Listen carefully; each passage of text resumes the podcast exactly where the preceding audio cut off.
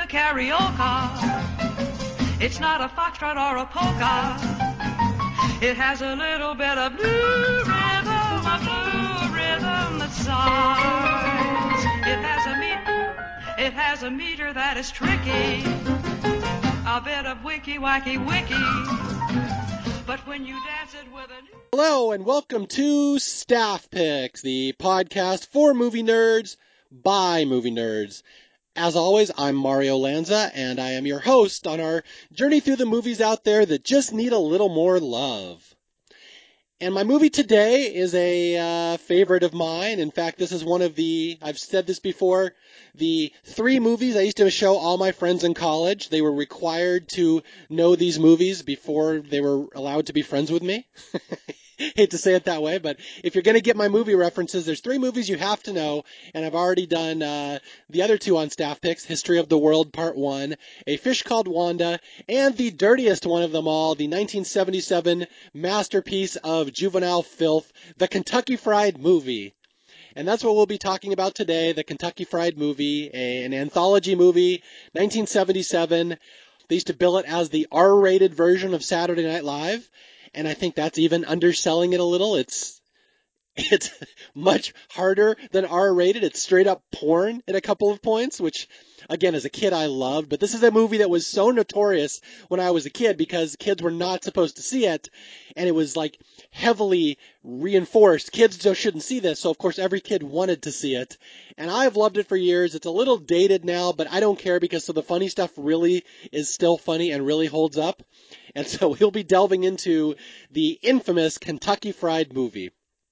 And my guest today is uh, an old friend of mine. I knew him from way back in the day, Bellevue, Washington, back in the 80s. And we haven't really known each other or stayed in touch over the years, but I'm following up because when I knew I was doing Kentucky Fried Movie, I'm like, I have to get this guy on the podcast and he's going to laugh when I tell him why. I'm not sure he even realizes why I picked him.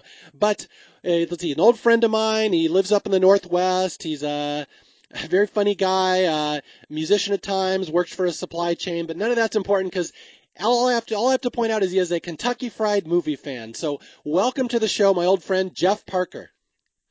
Thank you. I'm very happy to be here. Now, Jeff, you have no idea why I picked you, do you? Uh, I don't. okay.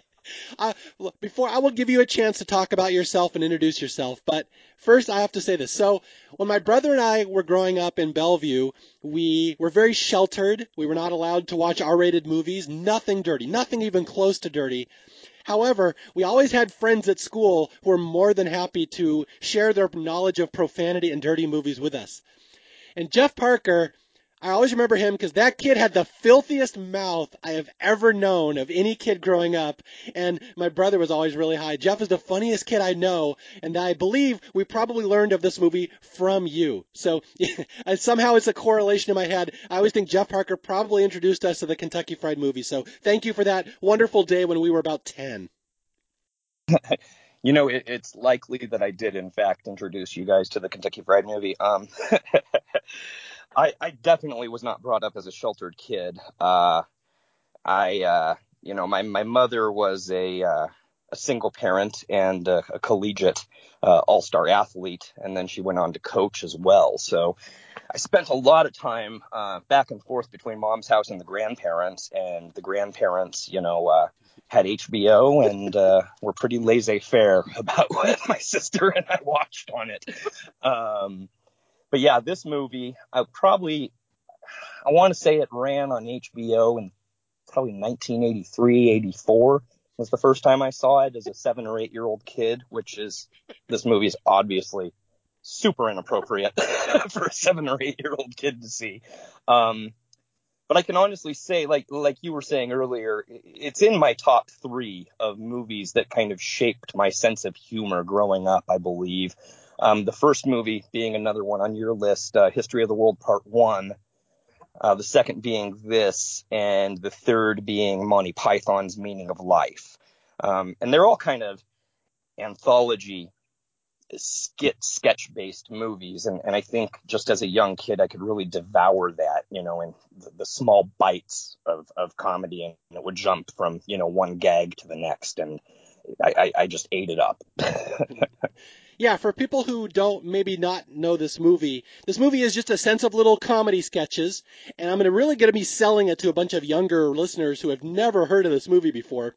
It's it's uh yeah, just comedy sketches. It's like Saturday Night Live. There's no overarching plot, there's no storyline. It's just a bunch of improvisational comedians that had been working with this movie on this uh, material on stage for years. They decided to move it into a movie format and why it's important to me and why I think it's important to everybody is that the people who made this movie later became later made Airplane, The Naked Gun, uh, Top Secret, Police Squad.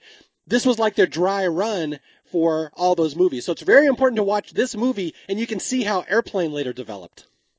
Well, and also uh, not just the writers, but the director John Landis. You know, obviously became a super famous director after this, and and this kind of from what I read, this is uh, really what landed him the job in Animal House to direct Animal House, and then obviously his career really took off from there. You know, doing everything from the Blues Brothers to you know Three Amigos and Spies Like Us, and, and all kinds of classic movies that I'm, I'm sure you loved as well growing up. Um, you know, he, he directed Thriller, American Werewolf in London, but uh, he really started here with the Kentucky Fried Movie. yeah, yeah, this is a it's a really important movie in the history of comedy. Although I think Jeff, you'd probably agree with me. It maybe doesn't hold up all that well for a modern audience. Uh, yeah, definitely not. I mean, you know, obviously, uh, 1977 is a, a completely different era than what we live in here in 2020. Um, you know, not just some of the material doesn't hold up just because people wouldn't be completely familiar with what they're, you know, lampooning in the first place. And then some of it gets a little, uh, uh, a little to the racist, uh, racy side where, you know, things were a little, uh, a little looser back in 77 and we've, we've come a long way with political correctness and, you know, which is a good thing, I think, uh, you know, rewatching this movie, a couple of the, a couple of the skits made me cringe a little bit, you know, in this 2020 age, but yeah, you know, that it, it's a small part of the film. How dare you suggest that danger seekers might be racist? yeah, danger seekers and uh, the uh, extracting the oil from the combs in, in Italy. Some of the other things. yeah, well, my, my only real beef with this movie is that they love to parody commercials that were popular at that time. So like there's no like even as a kid in the 80s, I didn't know some of the source material they're making fun of that was like popular that week in a commercial. So that's my only beef. But like the stuff that's funny in this movie, I have to say is some of the funniest material I've ever seen in the 70s or 80s. And I'm really talking about the last sketch in particular, Eyewitness News. so I'm just I'm warning people. This movie veers into some very inappropriate directions, like way further than you're expecting from most comedies. So this is really going to make your. Uh, it's a phrase I use a lot on staff picks. It'll make your butthole pucker up a little bit on some of the stuff. well, well, and and yeah, the last sketch too. Uh, it's funny you bring that up because I, I had made a note about that. It's not just obviously the uh, the sexual part of it's you know funny and, and all that, but it it kind of has a deeper like Orwellian 1984 kind of thing going on with the two-way TV. It's it's almost kind of parodying that as well. I think I, I don't know if that was intentional or not. I'm guessing not. I'm guessing they just wanted boobs. Yeah. well, you know, I'm just trying to look for deeper meaning in something. Okay. Now, again, it was funny because when I brought Jeff on, the first question I said is, I haven't talked to him in like 30 years. And I'm like, please tell me you're not a priest or like a man of God now. We have to be able to talk about this movie on its basis level. So I'm very excited to know that you still appreciate this kind of stuff. Oh, yeah, absolutely. Although, would I be wrong in saying it's straight up porn at a couple points? Uh, it's definitely softcore porn at a minimum in some points. I think they actually show even more skin than some of the Skinamax flicks back in the day at some point. So yeah, you could probably say it, it it's getting into the porn zone in a couple places. and the, the, other funny thing about this movie is they used to rerun this on late night cable all the time, like USA Up All Night and stuff. And they would cut it out. They would cut out a lot of the movie. And even the cut down version was really racy and really inappropriate for kids. And I loved it so much. But oh my God, when I finally saw the unedited one, I'm like, wow, this movie is really pushing boundaries.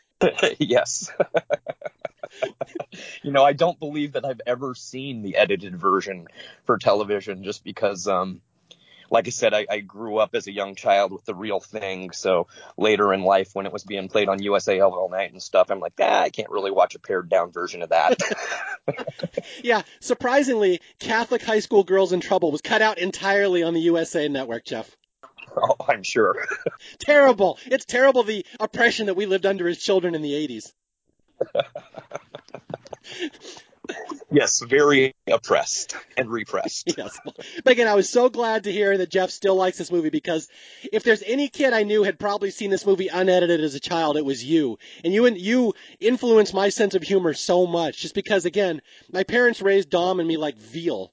So we needed some funny, cool kids to teach us how to be funny. So I'm very excited to finally bring you full circle back to talk about, obviously, one of the funniest movies I have ever seen. I love this movie so much. Yeah, it's it, it I, I really enjoyed. Like I said, I've watched it a couple times in the past, you know, few days to uh to just catch up on everything and take some notes and stuff. And it, it was very enjoyable to see it again. It, has been years, and uh, you know, I, I, I reference this movie still all the time in in you know social settings, like at work and stuff. I'll, I'll tell people, you know, when they screw up, that I'm going to send them to Detroit, and it goes right over their heads. I was going to ask, how do you possibly reference Kentucky Fried Movie? You found one of the rare, rare ways to do it. yeah, and they look at me with that blank face, and I'll be like, "You don't, you don't know what I'm talking about. You don't know the Kentucky Fried Movie." And it's always, "No, what is that?" And then I have to pull out the YouTube and show them the clip of "Send Them to Detroit," and then they get it, and we all have a laugh.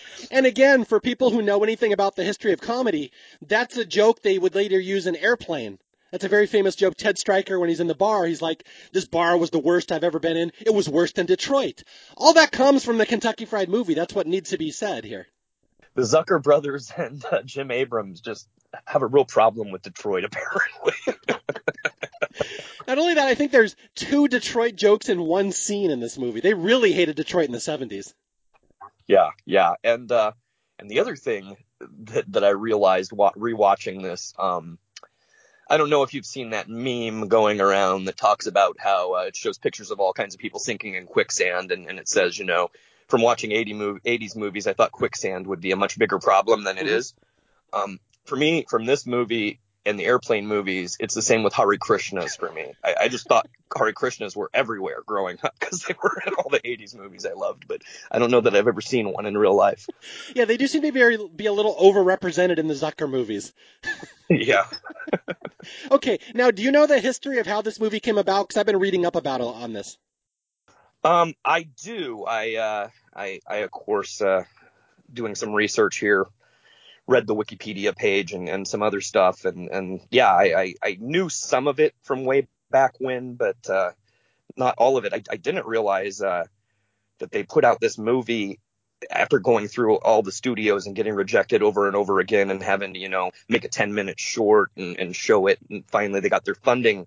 I didn't realize they did this on only a $650,000 budget and that it made over $7 million at the box office. Okay, why don't you give people a little uh, wrap up then on how this movie came about? Because I think the story behind it is actually kind of fascinating. Yeah, so um, the Zucker brothers and Jim Abrahams um, had put together a concept for the movie uh, based on uh, an improv troupe that they were in called the Kentucky Fried Theater. Uh, so they had all these sketches and they wanted to make it into a full, full length feature movie. So they went around to the studios to try to push it and the studios, of course, all rejected them saying, you know, audiences don't want to see sketch comedy like a la Saturday Night Live on the big screen. Um, so finally, they they came across a uh, real estate investor who offered to finance the film if they wrote the script, which they did. And then the investor dropped out because uh, he didn't want to finance the film alone. Um, eventually, they decided to pay for it themselves and shoot a 10 minute uh, short that cost them about $35,000. And they again approached the Hollywood studios with it. This time, um, they had John Landis attached to the project, which the, the only thing he had done prior to that was a movie called Schlock, which um, didn't do very well, but years later was seen by Johnny Carson, and Johnny Carson loved it and, and pushed it and, and backed it, and it finally got a, a release. Um, so with Landis on board and the $35,000 10 minute short that they filmed, Um, they persuaded an exhibitor to show it before one of his, you know, regular films. And when the guy watched it and the rest of the audience watched it, they they died laughing. Um, so at that point, you know, they they had the financial backing they need, and uh, they went ahead.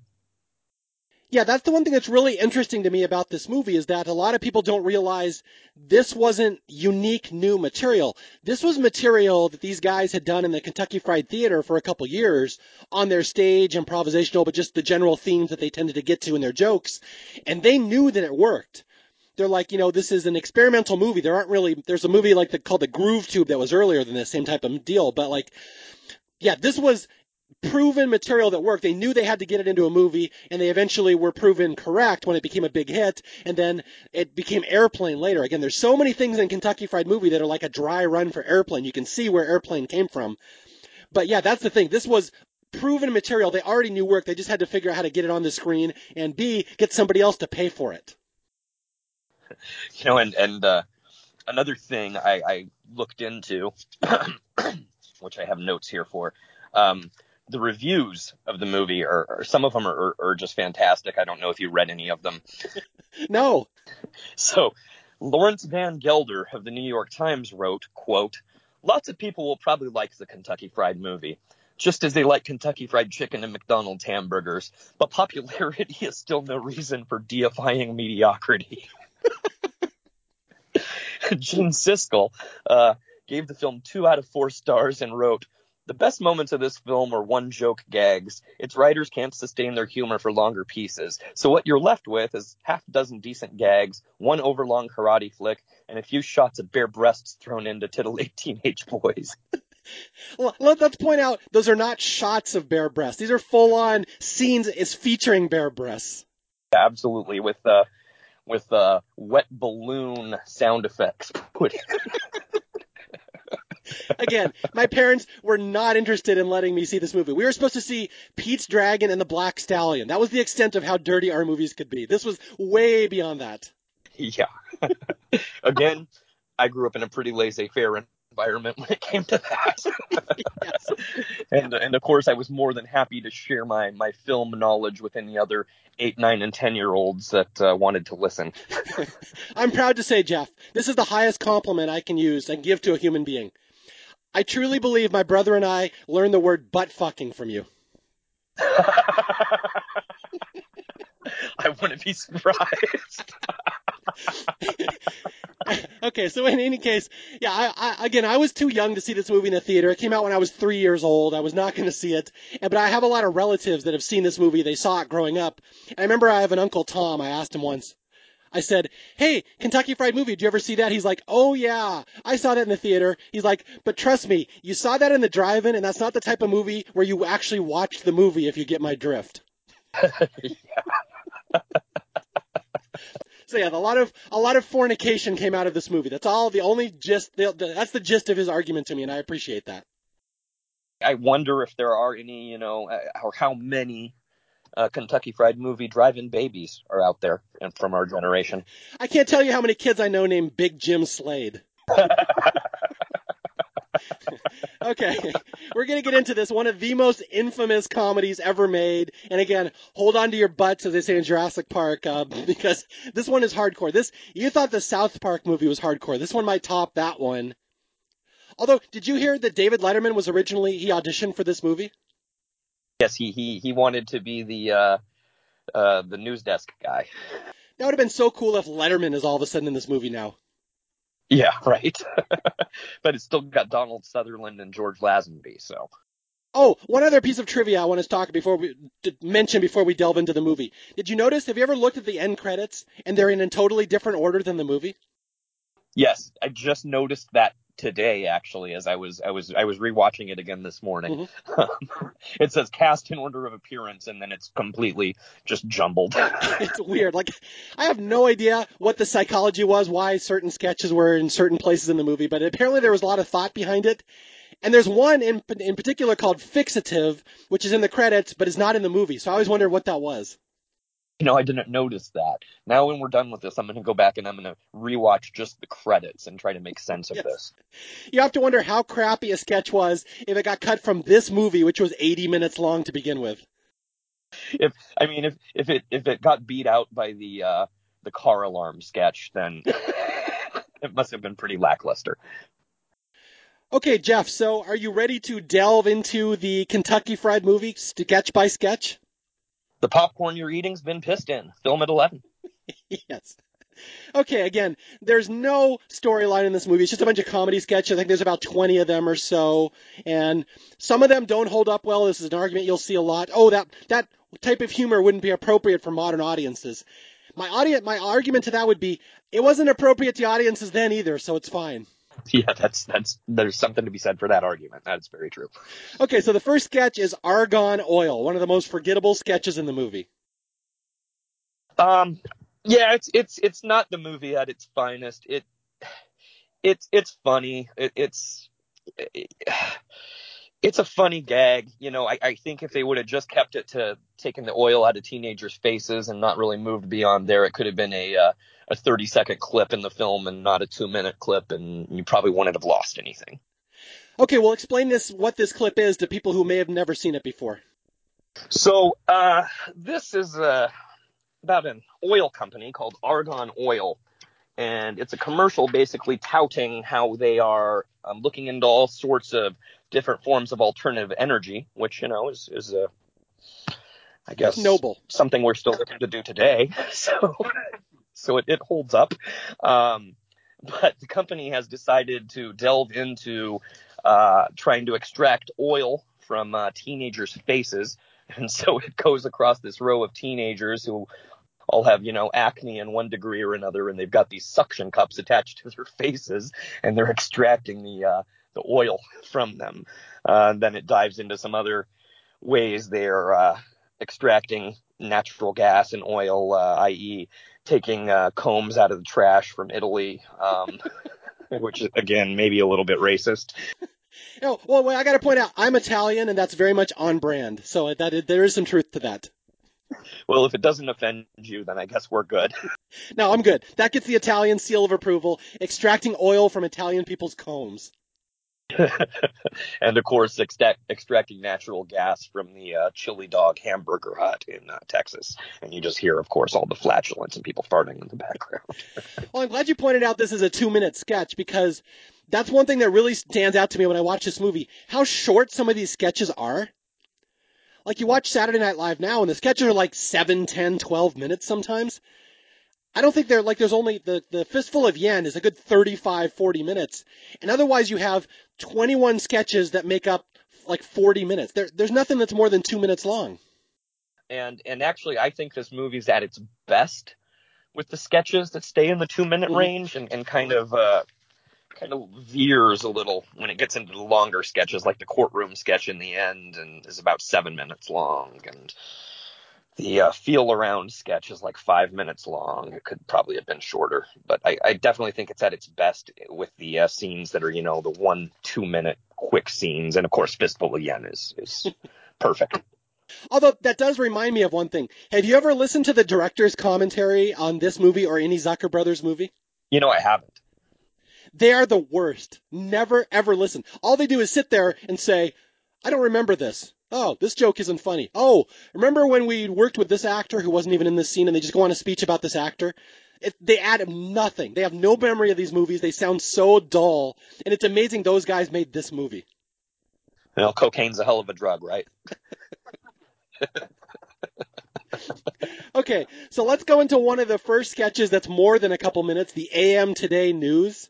Yeah, and this one I think is another one of the longer ones that actually uh, it, does well. Um, it because it, it's it's it's kind of centered on a, a morning, you know, Good Morning America type local Good Morning America type show.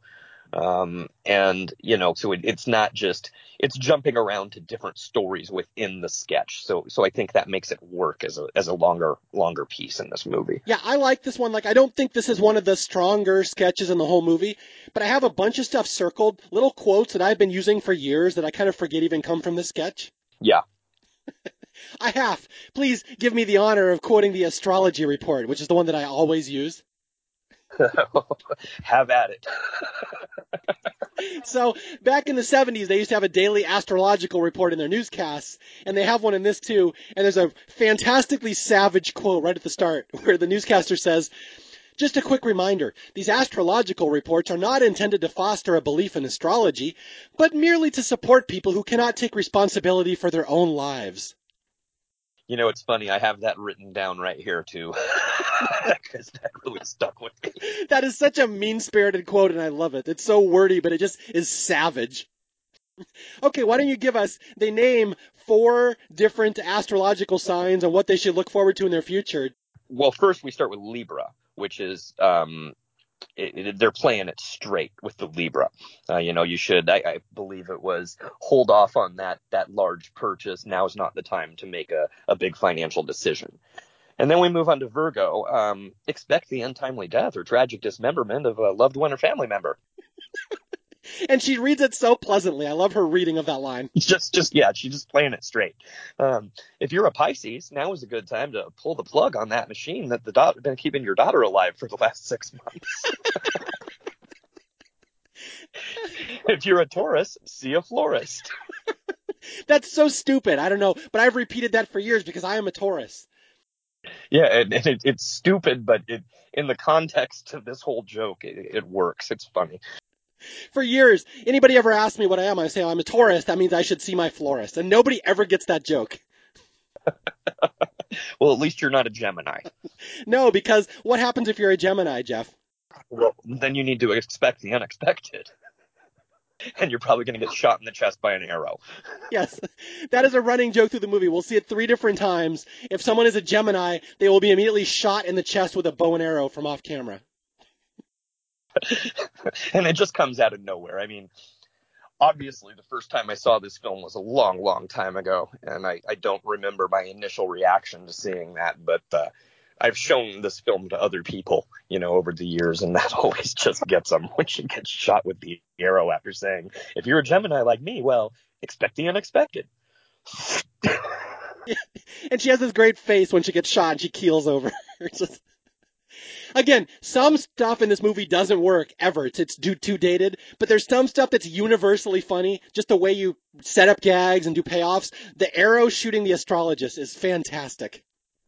And then the, the next part of the bit, uh, where they do the, uh, the zoo lady brings out some animals on the show. You, you've seen it happen a hundred times on morning shows all, all over the place, but, uh, she brings out the little uh, endangered gerbil, and they're talking about how delicate it is and how cute. No, I'd like to get one of these for a pet. Well, you know, we really need to keep them in captivity because they're they're very fragile creatures. So now let's bring out the next animal, and she just tosses the gerbil like nonchalantly over her shoulder, and you just hear it like thud against the wall, and uh, and that leads to Dino the gorilla. Yeah, that gerbil gag is great. I'm glad you brought that up because that's a gag I saw in a lot of 80s stuff. That's a classic silly gag where you're talking about a little cute animal and then they cut away and when you cut back to the person they're holding a stuffed animal and they just throw the, the, cute little animal down to the ground or somewhere. I saw Weird Al do that. I've seen that on sitcoms, but it all started here in the Kentucky Fried Movie. They invented that gag. Yeah, circa 1977, yes. Although I want to bring up before we talk about Dino the gorilla, I want to talk about the uh, point counterpoint No, for people who may not know, this was a regular feature on the news back in the 70s. They would have these two, you know, an economist and like a some other politician, and they'd argue, and it was always a liberal and a conservative. It was just they'd like to have debates on the news, which I'd be horrified if they tried to do that on the news now. It would never work. Yeah, it would never work now. But and again, in this film, it's not point counterpoint, but it's it's it's count pointer count. yes. And again, they do this gag in Airplane as well, but they start it here in Kentucky Fried Movie. Important to point out. so this one there, I, yeah, I forget what they're talking about, but I'll just sum it up that uh, the the the conservative man says something about how liberals are all bleeding hearts, blah blah blah, and then they cut to the liberal woman who's this older woman, and I love her quote because I've been quoting this again for years. It's amazing how many quotes I get from this movie where she says, John, you old stick in the mud. I've been listening to that horse shit of yours for months. And you can take that crap and blow it out your ass. And for good measure, sit on this, John. And she holds up her middle finger, which is a very lovely speech from a kindly older woman. It works perfectly. yeah. And all throughout the newscast, we have this guy Ron Butler, their man on the street, who his earpiece isn't working. Yeah, and so we, we, we catch him picking his nose and, and, and picking at the crack of his ass. they just keep cutting to him and cutting him away. Although there's a great payoff to that later when we find out that Ron's a Gemini, which means what, Jeff? Uh, expect the unexpected. well, actually, I think the way he phrases it, being a Gemini, I never know what to expect. And he is immediately taken out by a bow and arrow. so, Ron, how do you think the vote with the teachers' union is going to go? Well, I think that the teachers would like to get back to work, but being a Gemini, I never know what to expect. Thwack. yes. So again, we're a couple minutes in the movie. In the movie, we've already insulted Italian people. We've insulted everybody who follows astrology. We have thrown out an old woman saying horse shit in during count pointer count. Uh, we've uh, angered PETA by tossing an endangered gerbil against a wall, um, and our popcorn's been pissed in. And don't forget, we've made jokes about people who have children in vegetative states who are going to die. This too, yes. We're doing pretty good for the first uh what we're we're not even eight minutes of runtime into the film yet. Yes. We're nowhere near danger seekers yet. okay, so the newscast sketch ends with the gorilla who has impotence. He gets sexually frustrated and savages the uh, the whole set. Whatever, not that big a deal. Well, and it's funny because Dino the gorilla is doing just fine until until the lady says out loud, "I think he might be impotent." the newscaster's impotent, huh? You know, and then the, the gorilla just loses his shit, which I think was kind of a a running kind of gag in, in, a lot of late 70s, early 80s stuff too, where if you even brought up that someone was impotent, they'd, they'd lose their shit. that was a classic trope in sitcoms back then. I, I believe, yeah, I, I, I've seen it in more than one place. I've seen it more than just here. I remember that episode when Mr. Furley went on a rampage in Three's Company because of that. Yeah. I, I always thought of Mr. Furley to be so virile, but you know. they all hide secrets, Jeff. They all do. Everyone's got skeletons in the closet. okay, now we go to the sketch that you've already taken a dig at, the seatbelt guy, which somehow made the final cut of this movie. I mean, uh, 24 seconds of filler. It's it's it's uh, it's an all right gag, but you know, the guy gets in the car, all the alarms are going off. He puts on the seatbelt, one goes off. And as he's, you know, putting his keys in the ignition, setting off the park brake, all these different bells and alarms stop. And he's got the one final alarm buzzing and buzzing and buzzing, and he can't figure out what it is. And he looks down and zips up his fly. And eh, nah, it's it's not it's not the finest of the movie. I'm guessing that's one of those bits that probably works well on the stage. Like this kills for 20 seconds. Yeah, yeah, yeah, but on on the big screen, not so much. On the big screen, it's just a setup for the wonderful next movie in the mo- in the Kentucky Fried movie, Catholic High School Girls in Trouble. You know, brought to you by maybe one of the best producers in the '70s, Samuel L. Bronkowitz. yes. Now, Jeff, how are we possibly going to talk about Catholic High School Girls in Trouble? Well, I guess you know we just got to start from the top. Um, more offensive than Mandingo. oh, let me let me point that out. I didn't get that joke until I was much older. Neither, of course. I didn't get it when I was eight, but sadly, this flew over our heads. More erotic than Deep Throat, and it's just a topless lady flossing her teeth in the mirror. okay, I got to explain this joke to people. Mandingo, if you've never seen it, I will really choose my words wisely here is a uh, movie about was it a, a, slave plantation where the there's a romance between the mistress and one of the slaves that was very very racy for the time because you were not supposed to show interracial love scenes and it was considered very controversial. So in this movie, they say Catholic high school girls is more offensive than Mandingo, and they prove that by showing a post-coital shot of a little white southern girl who's about seven sitting next to a slave in bed and they're both looking satisfied. Yeah. wow. I guess I missed that one as a kid. yeah.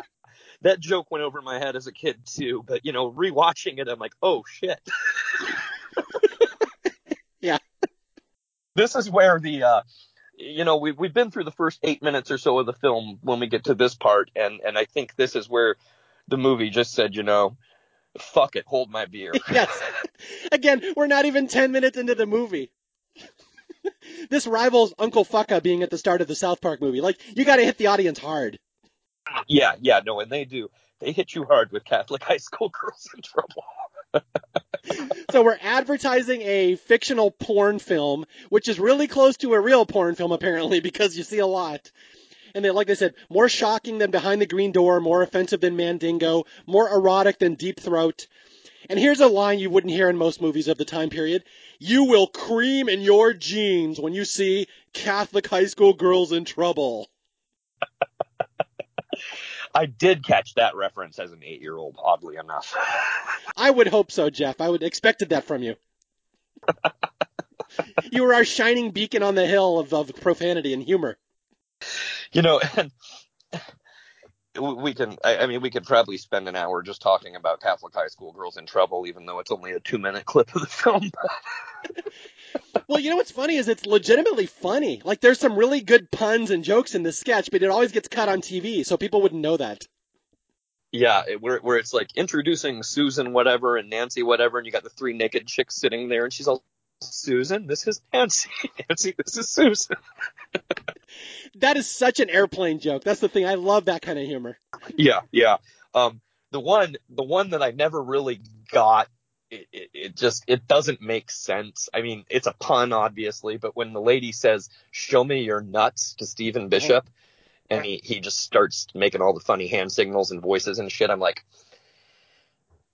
as a child, I thought that that might happen someday, but you know, I'm I'm 45 years old and no one has ever asked me to show them my nuts. Sadly, because we've had that punchline saved up for all these years. and I, I, don't know if you know this, but but the guy in that part, uh, are you familiar with who Stephen Bishop is? I don't know who he is. I just saw he's in the credits as a thank you. Yeah, he um he is actually a, a, a big soft rock guy from the 70s. He had like a gold record. Uh, he did that that on and on song, and he actually was nominated uh, for an Academy Award for uh, the song "It Might Be You" from Tootsie. Wow. yeah. there he is in the Kentucky Fried Movie showing the lady his nuts. you know, he couldn't have been that soft if he was hanging out with Susan Joyce and Nancy Reeves. There you go. Had to say it. and then we go from there to uh, the guy's in bed, uh, thinking he's he's having sex with his girlfriend, and then realizes that that it's his girlfriend's mom. I thought you were Dale. And then she breaks the fourth wall and looks to the audience and says, You know, people often mistake me for my teenage daughter Dale. Do you know what that's a parody of? I didn't learn that until much later. Uh, I would assume it's a parody of The Graduate. No, that's actually a parody of a. This will make the joke even better for you. There was a dishwashing uh, detergent, uh, dishwashing lotion commercial in the 70s with this woman who had really uh, young looking hands because she used the dishwashing liquid. And so people would often mistake her for her daughter Dale. okay. It must have been Palmolive, softens hands while you do the dishes, right? Something like that. But yeah, that's what that's a parody of. So now it's a sex joke where when guys bang her, they think she's her do- teenage daughter. and I got to give a shout out to one of the great Zucker Abrahams parody or uh, pun lines ever. Wordplay. They love these wordplay jokes where they say, introducing Linda Chambers recreating her famous roll, and it's just her rolling down the hill. I mean, come on, that's universal humor. That's great. yeah, and then uh, after that, you get to the the really pornographic part of this, which is the shower scene, um, where the man is massaging the woman's breasts, and it's just got that sound effect going in the background of like wet wet balloons being rubbed, and uh, and then he uh, is taking her from behind, and her her, her tits are smashing up against the uh, shower glass, as the voiceover guy is saying Never before has the beauty of the sexual act been so crassly exploited. when I'm a 10 year old boy, that is the greatest thing I've ever seen. The naked woman having sex as you're seeing her th- repeatedly thrust against the front of a glass shower door. You see it from the other side. Yeah, and you know, it really, that part of the film really gave me some, uh, uh, expectations that uh, yeah just never came to fruition in grown life. I, I I thought from watching that that sex in the shower was like the pentultimate, the best thing ever, and uh, realized when I was older that no, sex in the shower is not that great. one person's always cold. Yeah, it's a sad lesson we all must learn one day. Someone's always got the water in their eyes. It's terrible. And water kind of uh, affects, you know, the body's natural lubricants, so it's just it's not good. yes. Little PSA for the kids out there.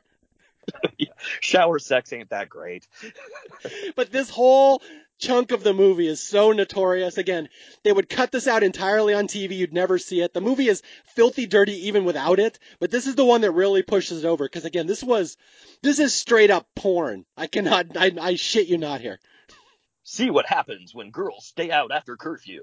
You got them all hanging by chains with a midget in a clown suit whipping their asses. Learn the truth about masturbation. And the guy comes out of the bathroom and his hands are like melting and his eyes are like melting out of his head. this is one hardcore movie. My God. and at the end, they're like, uh, this movie is brutal. And they show a pie hitting a girl in the bare ass. And then they say, it's savage. And then we get another uh, Zucker Brothers inappropriate wordplay, the savage natives from Africa. And then beyond perversion. And now we get a topless girl throwing a cream pie into a horse's ass.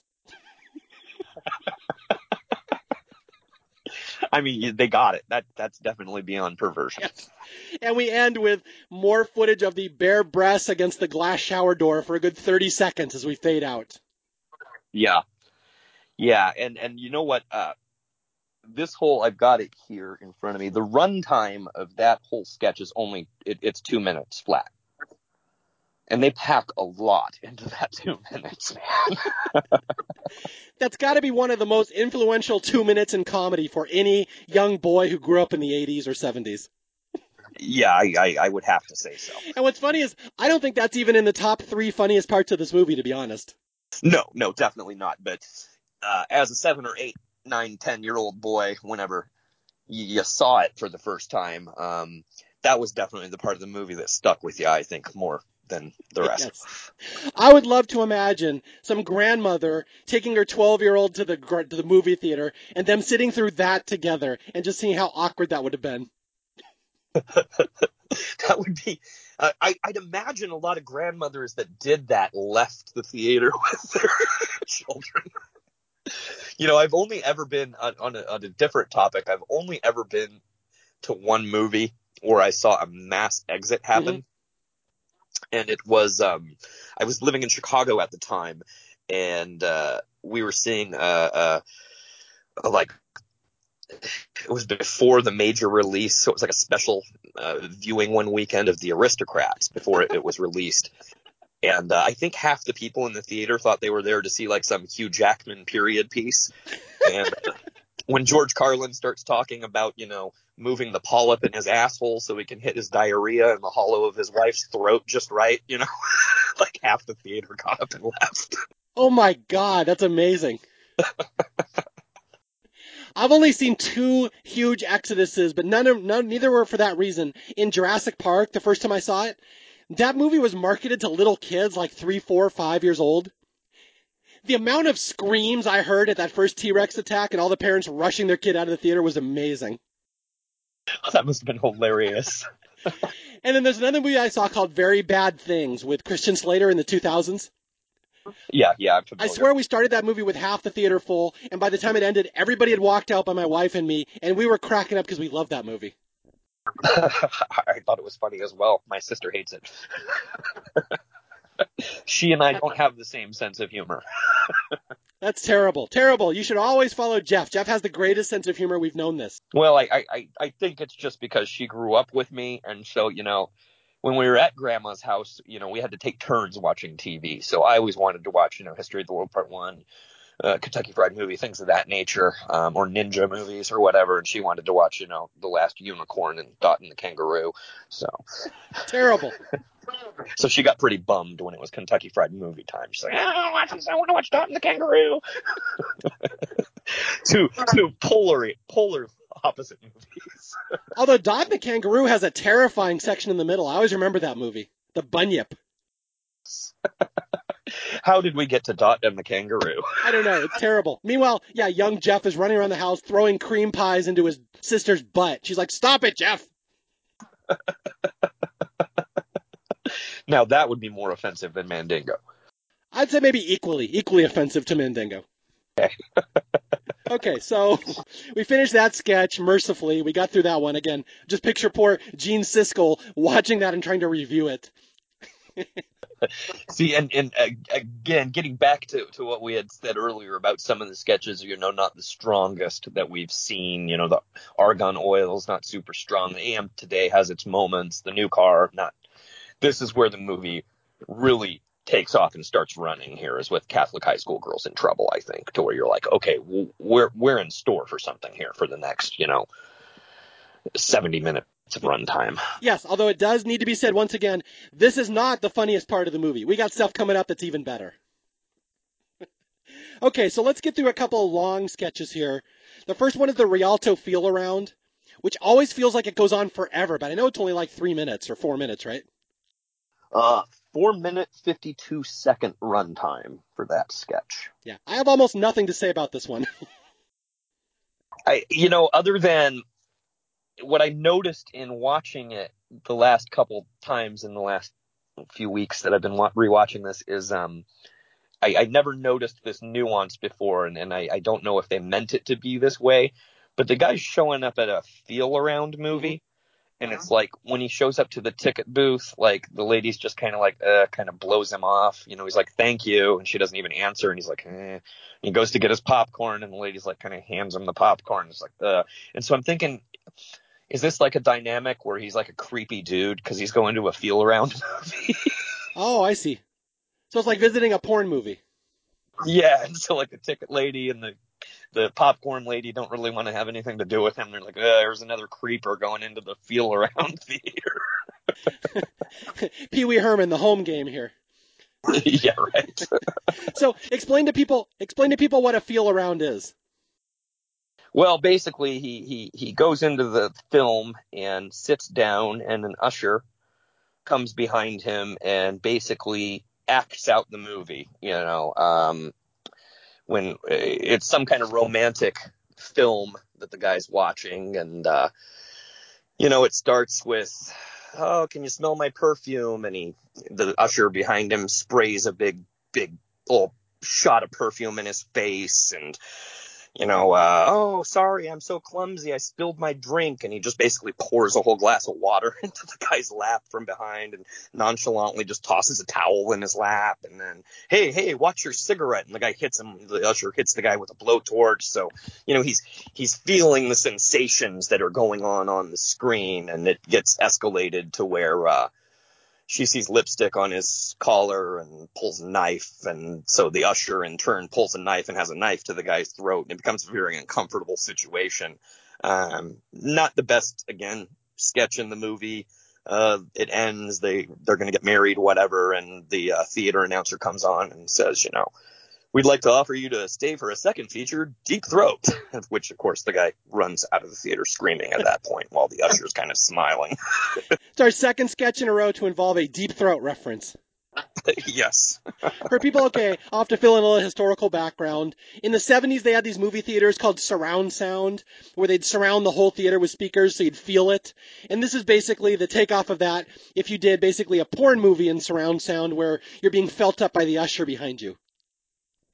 And Deep Throat, a very notorious porn film, had come out right before this, a couple of years. So that's the punchline. The next movie is going to be Deep Throat, where the usher is going to be going down on you, and uh, the terrified patron runs out. Even though ostensibly that's why you go into a feel around in the first place, right? Is the usher going to be going down on you, or the complicated theological questions that arise out of Kentucky Fried Movie? Either way, this guy wanted no part of it. Yes. So again, I just I always zone out during that sketch. I don't think it's that strong. And the next one is kind of forgettable too, the Nitex PM. Yeah, that's that's definitely the next two are pretty forgettable actually. Um, the Nitex PM, you know, it's uh just a guy sleeping in bed. He's so zonked out because he took some PM cold medicine the night before, and his wife's hitting him over the head and shit, and he he, he won't wake up. And it, it runs for about 35 seconds, and and that's it. And that's actually um one of the Zucker brothers who's who's playing the part of the guy in bed. Yeah, that's I think Jerry Zucker, and he's in like five different sketches in this movie. You'll pick him out if you look for him. Yeah, yeah. Yeah, Nitex PM, just a uh, cold medicine that basically puts you into a coma. It works so well. It's it's a very simple sketch. But the next one, High Adventure, another one that's got some moments, but it's not especially all that uh, memorable. Well, it's a three minute running, um, you know, visual gag. Uh, it's a Jacques Cousteau type guy on a Dick Cavett type talk show. And uh, the boom mic operators just getting crazy with the boom and putting it in their faces, and it's not strong. Yeah, this is just silly side gags of two guys having a conversation with a boom mic, and the boom mic will repeatedly hit them in the face back and back and forth. And again, it's a silly little gag, but it goes on for a while. But then the boom mic starts doing other crazy stuff, like shaving one of them. Uh, it restarts their heart. It drinks water out of a glass. Although there's one quote here that I always loved as a kid, where this uh, guy's an adventurer, and they're interviewing him, and they're like, uh, "Tell us about your life," and he's like, "I live the unknown. I am the unknown." And the host is like, "Oh, where are you living now?" And he says, "That is unknown. I don't know." yeah, that's that's that's the high point of the whole sketch, and it happens in the first, you know, ten seconds out of three minutes. Okay, so next we got Bill Bixby for Sanhedrin, the uh, headache medicine, which is only memorable for the fact that Bill Bixby is in it, who was a huge TV at the star at the time, and I have no idea how they got him to be in this stupid movie. Even though it's only a 40 second clip, and, and I think this would be another completely forgettable clip, if not for the fact that it's Bill Bixby. Yeah, for people who may not have grown up in the era, Bill Bixby was in the show The Incredible Hulk. He played Dr. David Banner, and he was in a show before that called The Courtship of Eddie's Father. Very well respected and acclaimed actor. I have no idea why he's in this, but I do have to say when you'd see this movie in the video store, they'd always say starring, and Bill Bixby would always be number one in the starring credits. Yeah, even though he, he's in a he's in basically a throwaway filler, a 40 second clip of the movie. Nothing happens, but he's the star. I, I, think they had Donald Sutherland listed pretty high on that too. Though. Yes. All right, we'll get to him in a second. Let's go to the next sketch, which is one of my personal favorites, and this might be in my five favorite sketches in this movie. The uh, the uh, lingering odors sketch, which is like 45 seconds long. This one, this one is another one that's a, that's a stand standout sketch here for me for the whole film. Um, this is one of the funnier funnier skits, even though it's very short. Um, just because again, it's a parody on on the commercials we saw back then. Uh, you know, I was having the girls over for bridge, and I just was so worried about lingering odors. Yeah, this this was a very prominent commercial trope back in the 70s. People have to get that. They were always hawking air fresheners and stuff because of lingering odors. That was like this catchphrase, lingering odors. So this whole sketch is about what lingering odors might be lasting in a woman's house after a dinner party.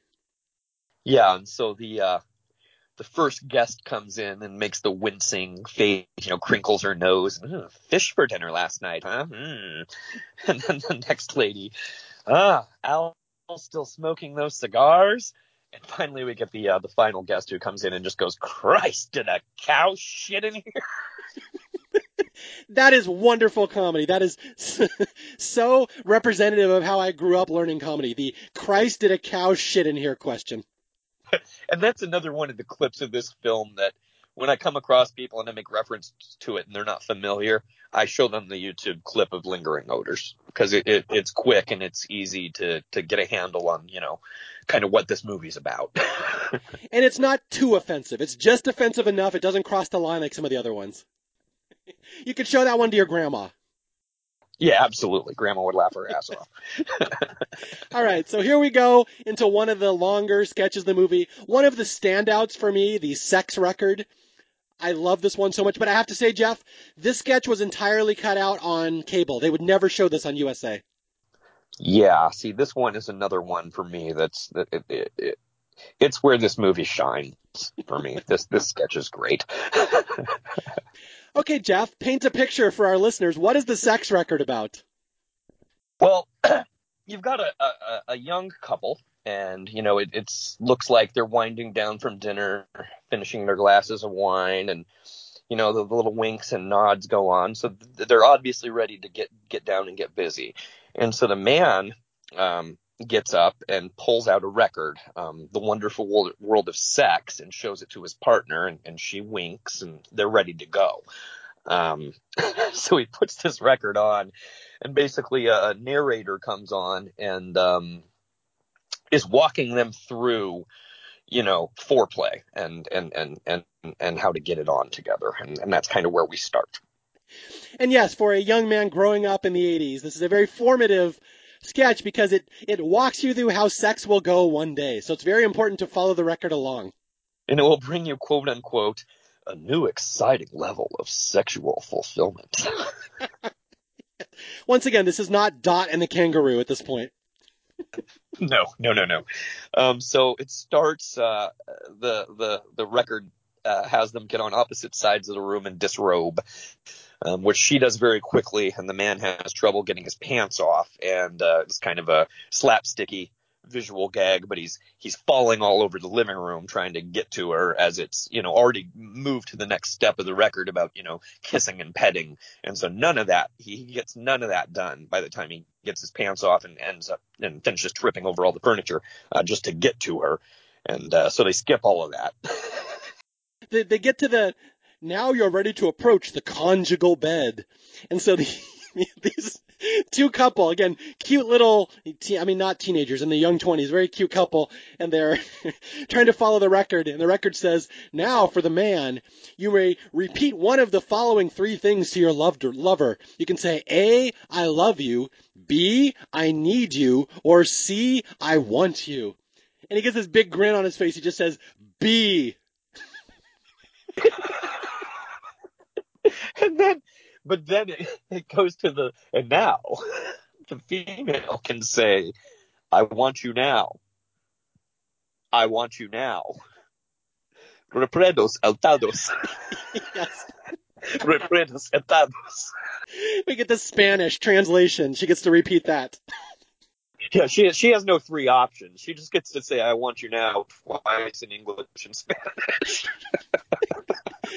and then we get to the part in the record where they're making out and they're heavy petting, and the and the record says, "Now it is time to insert the birth control device." Uh, diaphragm likely. well, and then then this is maybe this is a really funny part about uh, in this bit. Maybe not the funniest because I think that's coming up still. But uh, as she goes away to insert the birth control device, uh, we get intermission music, and it's just hilarious. It's wacky circus music.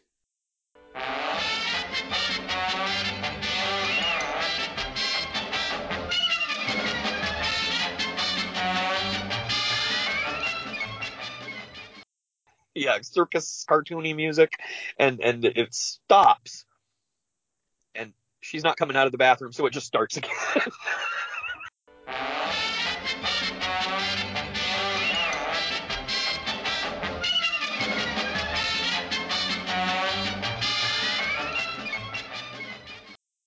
So yeah, so she goes to insert her birth control device, and then she comes out, and now they start petting, and the record is walking them through the steps of heavy petting and stroking and nuzzling.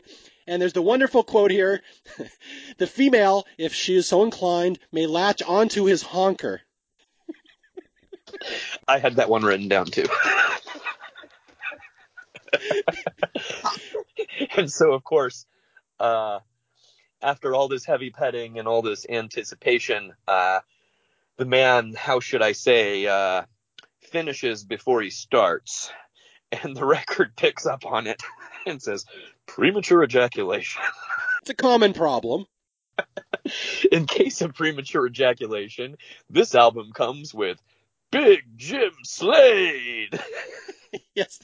Here comes the reinforcements as the record was comes equipped with this man named Big Jim Slade, who is a huge black bodybuilder who is there to finish the job with the woman if you could not.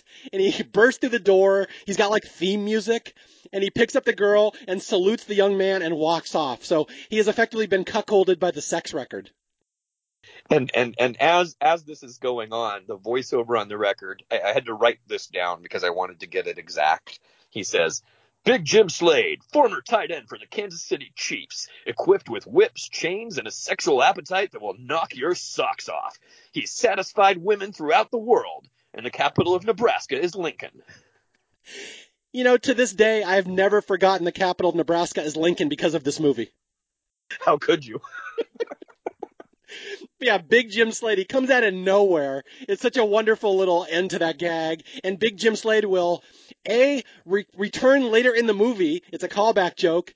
And B, I have to point out, whenever I played Dungeons and Dragons or fantasy games as a kid, my character was always named Big Jim Slade out of honor of this movie.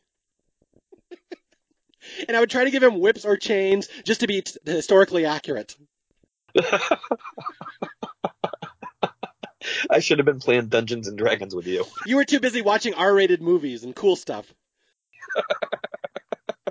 so, so we've already had Catholic high school girls in trouble. We've had premature ejaculation, honkers. We've had Big Jim Slade. This movie is really already kind of kind of a trip. But now we're going to get to the main stretch of the movie, which is a big 35 minute movie within a movie called A Fistful of Yen, which I personally love, but I know some people don't like this that much.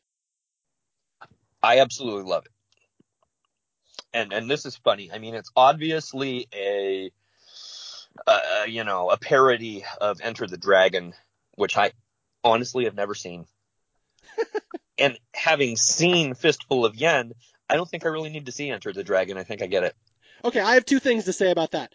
I'm just like you. I saw a Kentucky Fried Movie probably 500 times before I ever saw Enter the Dragon. Now, for people who don't know, Enter the Dragon was a huge kung fu karate movie with Bruce Lee, probably the biggest in the genre ever in 1974, a couple years before this. It was like this huge deal. And so this movie is parodying that. But again, I've seen this movie way more than Enter the Dragon. So it's like when I watch Enter the Dragon, it's funny because I know the Kentucky Fried movie version better. Although the other thing I wanted to say is that uh, I just heard a podcast with Quentin Tarantino a while back, and he loves A Fistful of Yen. He thought it was one of the funniest things he ever saw because he loves Bruce Lee and Enter the Dragon so much that he said he saw Kung Fu or uh, Kentucky Fried Movie in the theater several times just because he loved Fistful of Yen so much. It's one of his favorite things ever. That makes sense. I mean, obviously, a lot of his films are uh, are influenced by you know the 70s uh, not just kung fu films but also the exploitation films that they parody in this later on. Yeah. I can see tarantino being all over this movie. Yeah. Cleopatra schwartz fistful of yen. Yeah so again it's funny when you read some reviews. Some people don't like a fistful of yen. They say it's too long for me, it's like this could almost be its own movie. It's just not quite long enough, so they had to put some other stuff around it. I think this is so well done. I have an entire page of notes just on Fistful of Yen. Yeah, I mean, it's it, there's a lot to wrap wrap your head around here.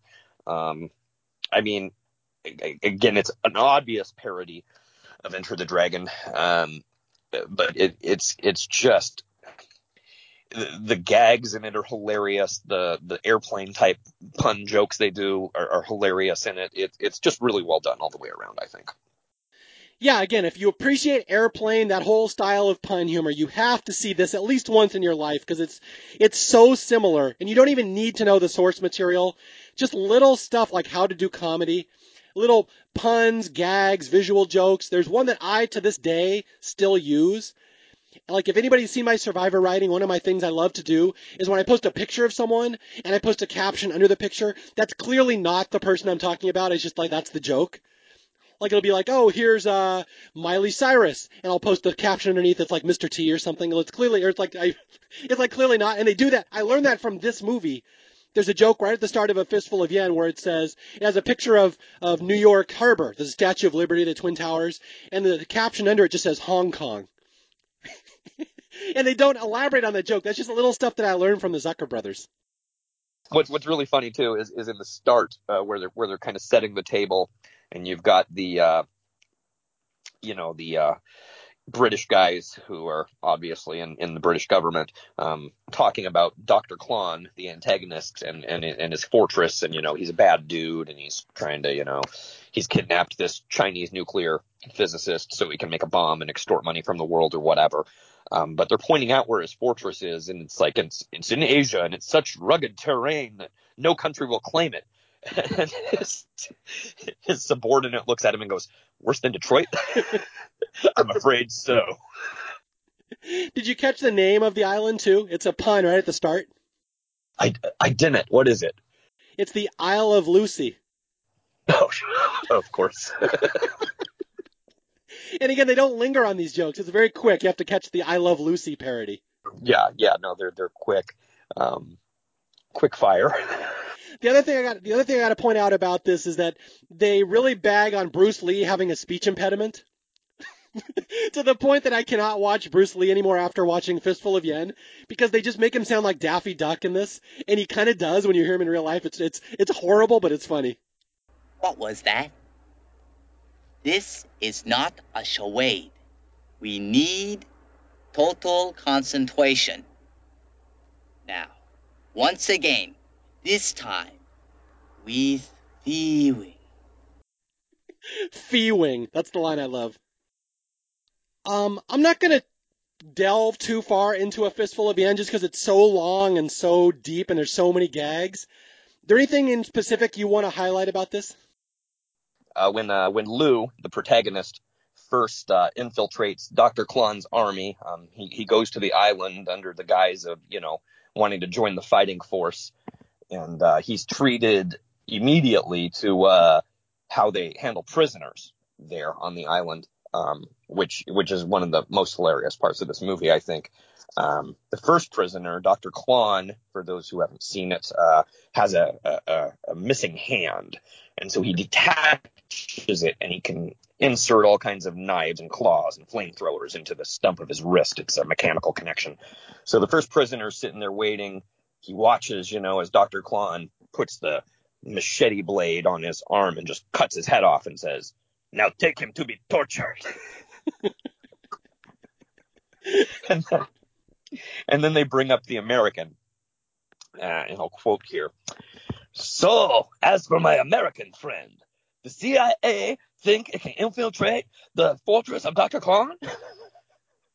and uh, the CIA guy uh, yells some racial epithets at him and, and, says, I'm not afraid of you. And, and here we get the, uh, the running joke again. Dr. Klon looks down at him and says, Take him to Detroit. At which point the CIA guy loses his mind and starts crying like a baby. You know, no, not Detroit. and again, that's airplane. They do that in airplane later, but it all starts here, just bashing on Detroit. They hated it. and Dr. Klon. Now, in the real movie, his name is Dr. Han, which is funny because I watched the original and I'm like, he should be called Dr. Klon. I always think it should be Klon. but he's got a little speech here. Gentlemen, Welcome. We are honored to have you among us. We are building a fighting force of extraordinary magnitude. We forge our spirits in the traditions of our ancestors. You have our gratitude. And and that's kind of a running joke that goes on throughout too. Like uh, it, it shows him, you know, uh, post-coital in bed with uh, his his uh, assistant lady, and he looks over and it goes, "You have my gratitude." There's one little gag here in this movie where you hear his answering machine. Do you remember that part? Hello, this is Dr. Klon. I'm not home right now.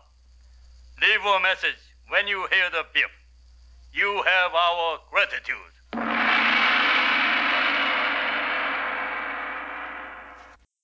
I have to say, in college, I used that as my answering machine for four years. that was my outgoing message. I might have to change mine to that now. Another little detail I love about this movie is they all get to the island and you see all this huge force of karate soldiers training to take over the world and they're all doing like martial arts.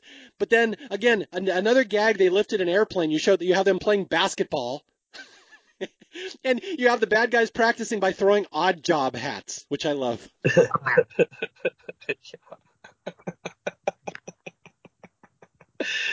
Oh yeah. Um, I, I guess the other another part in this sketch that was hilarious was uh, when he's actually decided to, you know, break out of his room and, and infiltrate the fortress and go after the uh, the detonator.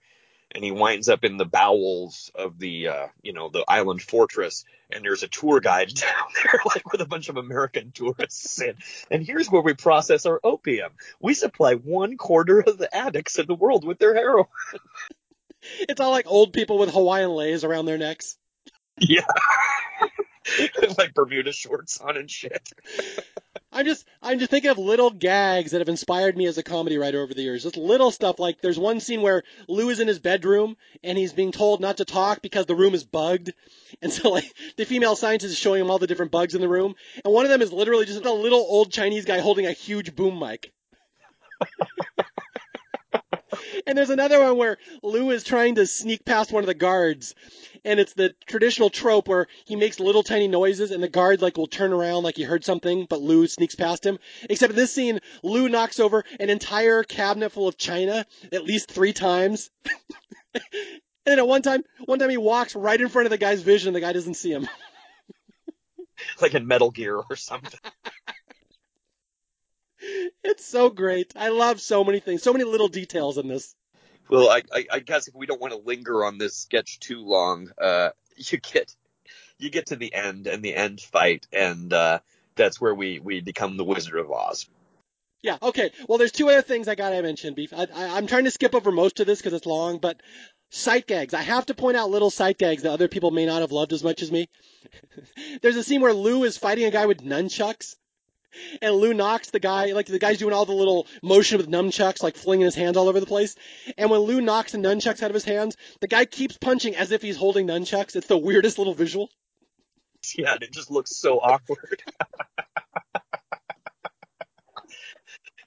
Another game is when he's when he's fighting Doctor Klon, and Doctor Klon is actually has the the claw, that you know, uh, and, and he hits him with it a couple times, and you see the blood marks like from Bruce Lee and then he misses and hits the wall, and the wall actually starts bleeding too. Now, here's something since you knew my brother, Dominic. Dom and I used to do this all the time. The the uh, guard, the uh, alarm guy. I will explain this for the in the in the movie, like in in any kung fu thriller, when the good guy infiltrates the base, there's an alarm that goes off at a certain point. It just starts beeping. Everyone knows there's an intruder in a fistful of yen, they just have this old Chinese guy holding a, me- a megaphone, and he's got a little siren or a little uh, red blinker on top of his head, and he just says ah ah ah ah ah. My brother and I used to imitate that all the time when we were kids.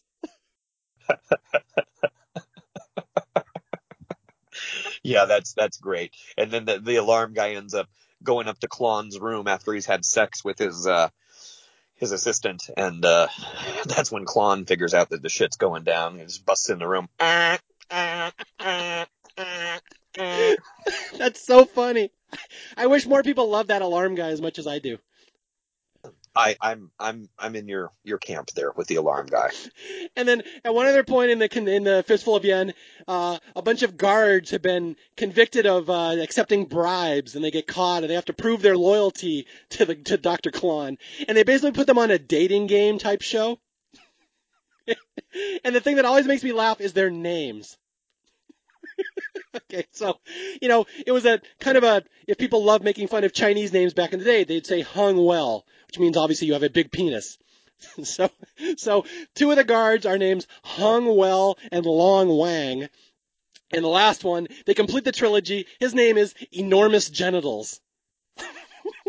That's so funny. Well, and and I love the uh the way the game goes too. I mean, they all the first guy's answer, I forget what the question. What what would you what what would you t- do on a date with me? I, I, you know, I, I forget Yeah, our if first something was. date. Yeah, and he, and he talks about a walk on the beach and playing his guitar, and and Klon's just like, nah. dude just snaps his neck. and then they go to the next guy. If you were an alarm clock, how would you wake me up? I want it. I'm no dingaling. And the third guy gets the same question, and so his answer is right on point. He he says exactly what he's supposed to. He says, uh, we're building a fighting force of extraordinary magnitude, forged in the traditions of our ancestors. Uh, you have our gratitude. Let's all give Dr. Klon a great big hand. Which was obviously the wrong thing to say for the handless Dr. Klon, and he's dispatched as well. That's right. Poor enormous genitals. He almost passed the test. Enormous genitals was real close to keeping his life. okay, and then one last thing I got to say about A Fistful of Yen is that this is something I've loved for years. It's a little gag that a lot of people don't catch. Is that at the end of the movie, there's this big brawl. All of Lou's men come fighting. Big Jim Slade has come out to free all the prisoners to help him. And Dr. Klon is calling for all his men to go attack the prisoners. Have you ever listened to what he yells when he calls their names? Yes, he yells a bunch of uh, Asian dishes: yes. uh, kimchi, egg foo young, mushu pork. Mushu pork. he just yells a bunch of Chinese food dishes.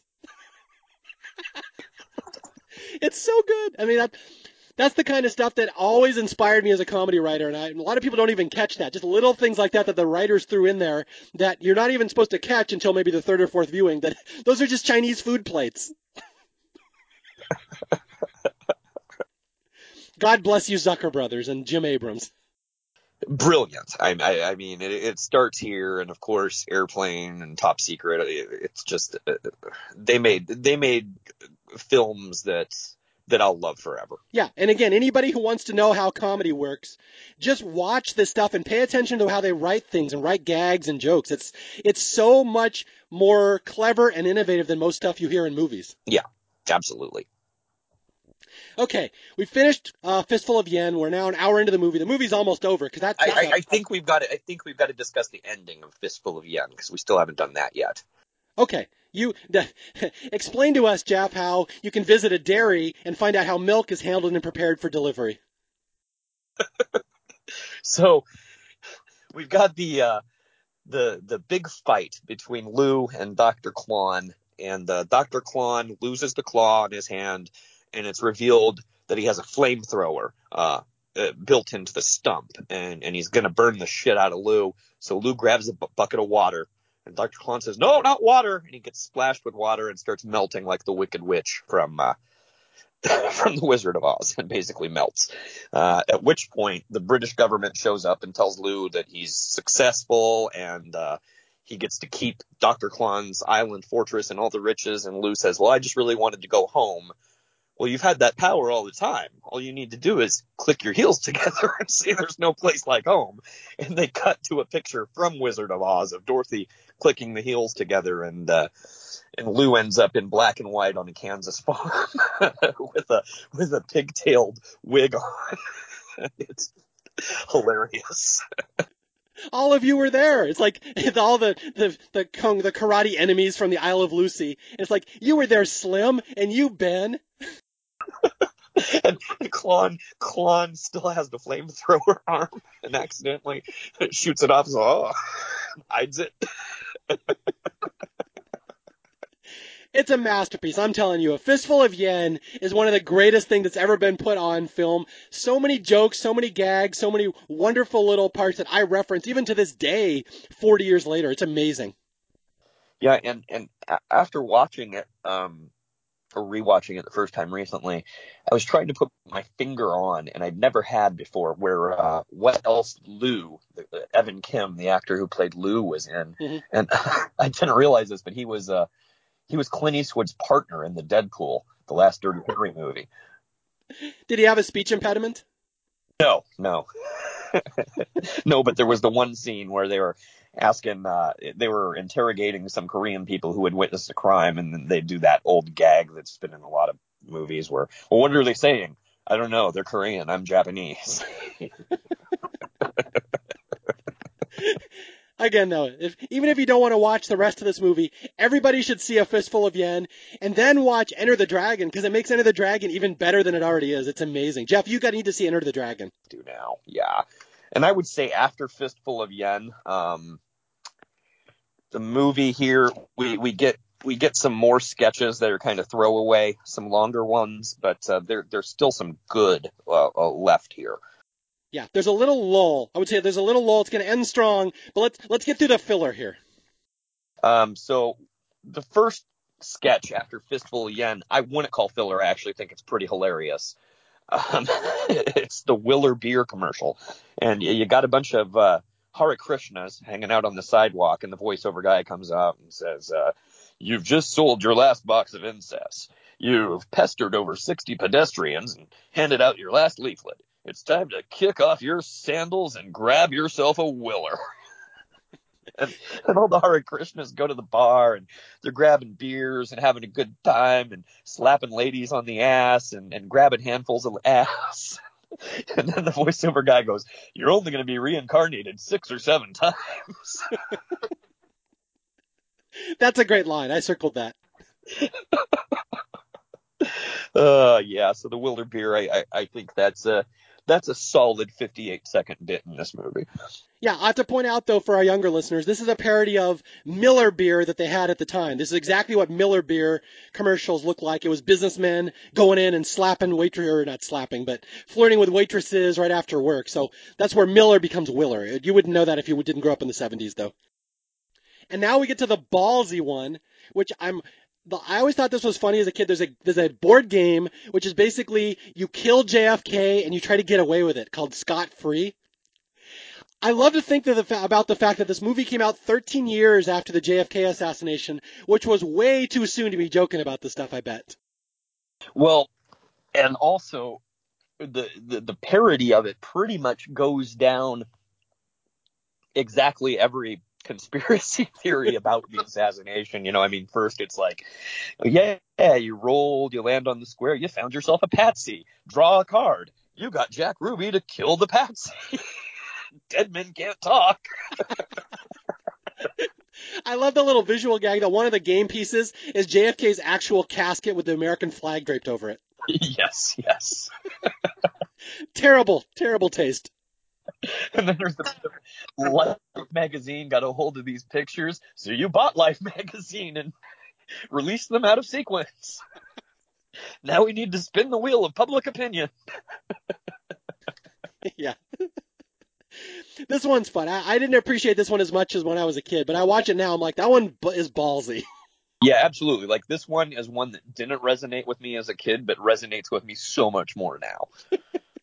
I love the uh, the parents who play that board game. They're great actors. Their their facial reactions when they're losing jail uh, scot free. They're awesome. you know, and, and it's funny because uh, as I was watching the credits, um, that was a real family. like at least the kids and the dad all had the same last name, the actors that played them. So it's a nice, wholesome family movie. Hey, our family was in this movie together. We all filmed this scene. Let's go to the theater and watch the Kentucky Fried Movie. Oh my God, it's Catholic high school girls in trouble. Yeah, too bad you're you're scene 16. You're gonna have to get through Catholic high school girls in trouble before we get to your part. See, as a comedian, that's the kind of stuff I live for. Little scenarios like that. That's hilarious. Yeah, great okay, next up we have That's Armageddon, which is one of those segments I always fast forward through because it goes on forever. I hate this one. It's it's boring. Um, it's uh, I, I get it. You know, there was a lot of disaster movies in the time, and it's kind of parodying those. It's not a big trope anymore. Um, I think a lot of people watching it now who would never see this movie would definitely call this uh, weak. Terrible. It's I thought it was terrible as a kid. It's boring. Yeah, yeah. I mean, and and how they got Donald Sutherland. this, just as the clumsy waiter who, who drops the cake. I mean, that's the highlight of this two minutes and 17 seconds of meh.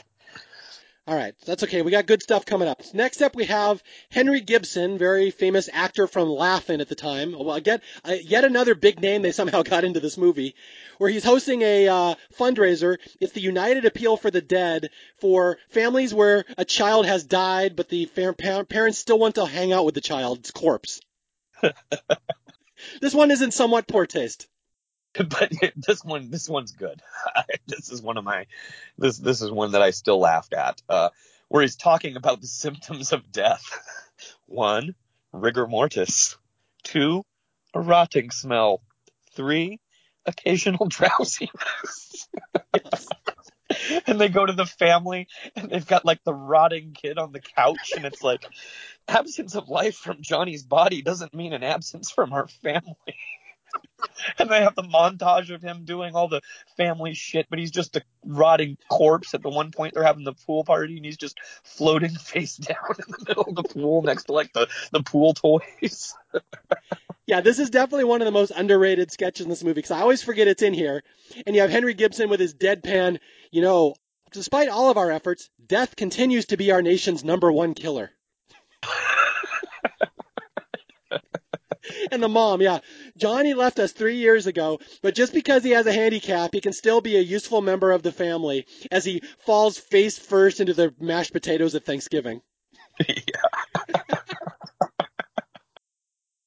and you know what? The makeup really that they did for him was really, really good. the little dead boy. Yeah, that that that was quality makeup work for this film, I think. Yeah, this one's great. This one never gets talked about enough because it gets overshadowed. This one's really funny, and it's like universal humor. This would hold up anywhere. It's amazing. Yeah, well, it, I mean, yeah, it's it's it's it's universal. It's it's it's not dated. I mean, it's still obviously um, death is still, I think, the number one killer Mhm. in the world. So It continues to be a problem. people can relate. yes. Terribly offensive, but so, so well done. yeah, one of my one of my favorites. Uh, Another one, uh, like like you said, I as well had kind of forgotten about this sketch until I rewatched the movie, and I'm like, oh shit, that one was funny.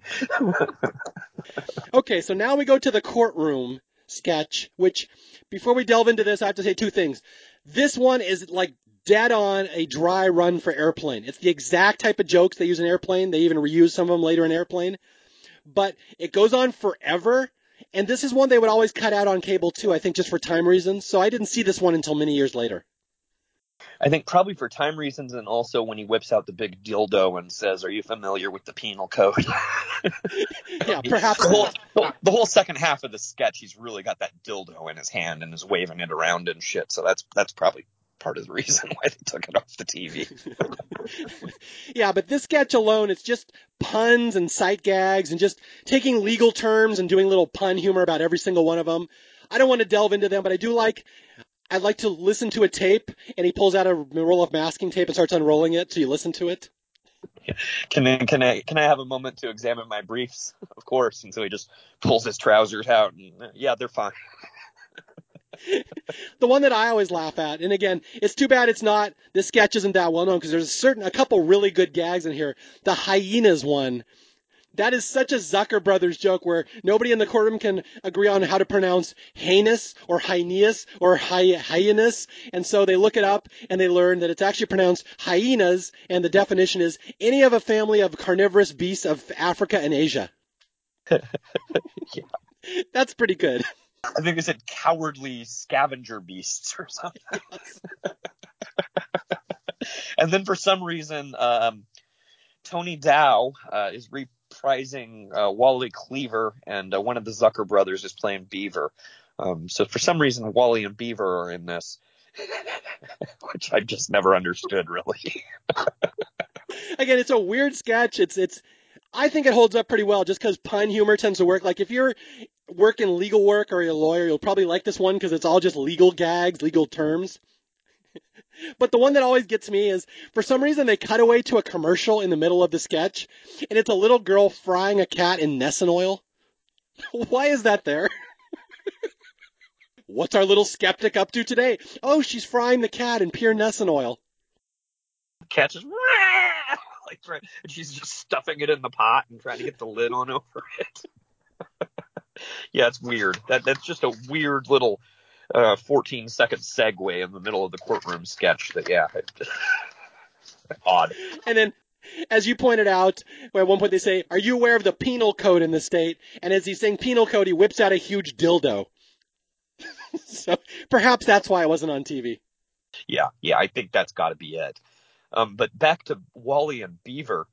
You know, I just thought about this. So, so they had Tony Dow in uh, in this film, and then of course uh, June Cleaver in Airplane.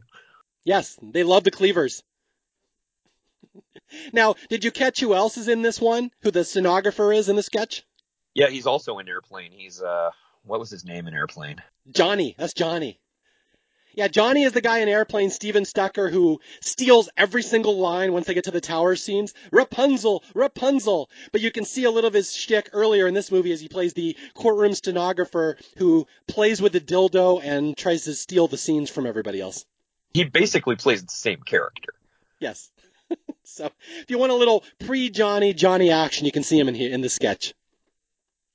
All right, we got four more sketches to go, including three of the funniest ones in the movie. So I'm very excited here. Yes, uh, I, I, mean the movie definitely finishes strong. You have the little lull here um, after Fistful of Yen, uh, the courtroom thing. Uh, not my favorite.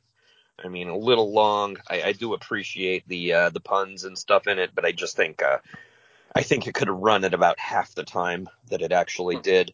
Um, and then you know you had that's Armageddon and yeah, and, and good luck explaining to a younger viewer what the "What's My Line" parody is in the middle of the courtroom sketch. They will never get that. Yeah, yeah, absolutely. I didn't get that. That's that's before my time, and I was born in '74. Okay, so the final four sketches. The first of the final four is Cleopatra Schwartz, which I don't think is that great. It's like it's cool. It's a funny idea, but it's only like 90 seconds long. Yeah, yeah, I mean it's it's it's uh, just a quick parody of uh, Cleopatra Jones, um, but if she was married to a, a Hasidic Jew. the premise is funny, the execution is okay, but you know, I, I, I, think if it ran much longer than 90 seconds, this would be another one of those that you'd call kind of garbage. Um, it's it, it it it's good that it's short. Yeah, and again, for people who weren't there, this is the blaxploitation era. This is a parody of the movies at the time. Six Feet of Black Dynamite, who would have been Pam Grier, basically. But in this one, she's married to a short Hasidic Jew, and they team up. She's Cleopatra Schwartz. We get her beating people up. We get her topless, just to get a little more boobs in the movie. You got the voiceover guy, you know. Well, she burned the ghetto to the ground. He lit the Sabbath candles.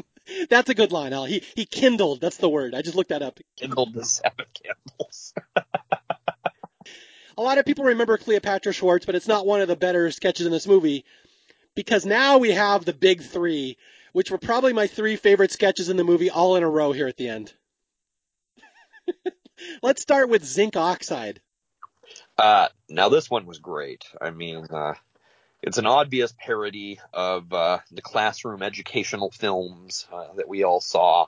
Um, that were, I mean, our generation still saw them, even though most of them were filmed in the 60s and 70s.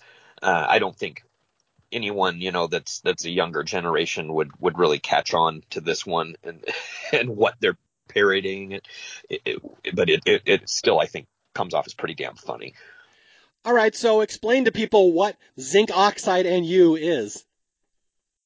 Well, basically, it starts with a voiceover of the guy talking about you know chemicals and chemistry and you know like a typical educational video would be. And and let's talk about zinc oxide. Uh, you know every farmer needs it. Every policeman needs it. Every housewife needs it. And we go to the housewife and she turns around and she's got her soap in her hand. She's been doing the dishes. She's all how does zinc oxide help me and that's where the announcer then says, well, without zinc oxide, you wouldn't have that bar of soap. And the soap just disappears. And then you wouldn't have that dish towel and it disappears. But then we start getting to some stuff that, uh, that starts disappearing around her house that causes basically a cataclysm. Um, you want to have the safety catch on your son's rifle and you hear the gunshot go off in the background. And the kid goes like, ah! the e-brake on your car, so the car backs into the house. Uh, the, the the the temperature control on your stove. All of a sudden, she's got like a raging inferno going on in the kitchen. Your husband's pacemaker, and it shows the husband, you know, off site at his office, just keel over and die. this housewife's learn life is going to turn to absolute hell as all the things that had zinc oxide will disappear, including that brassiere you're wearing. Your boobs just drop. yeah, but as she's trying to put the fire out, all the shit she's trying to put the fire out with starts disappearing too. You want to have that fire extinguisher. How about sand? Yeah, you wouldn't have sand either. yeah, meanwhile, her house is on fire. The car has crashed through her wall. Her son is dead. He has shot himself with his rifle. He collapses on the floor. And then it ends with, also, your artificial limb. And her leg falls off. well, and then it ends on, see, see series seven in our what is it? see, uh, see episode seven, which is rebuilding your home, as her sink is just spewing water everywhere, everything's on fire.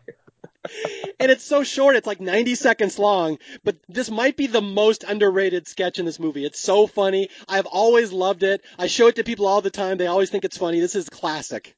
Yeah, I, I, I loved this one as a kid.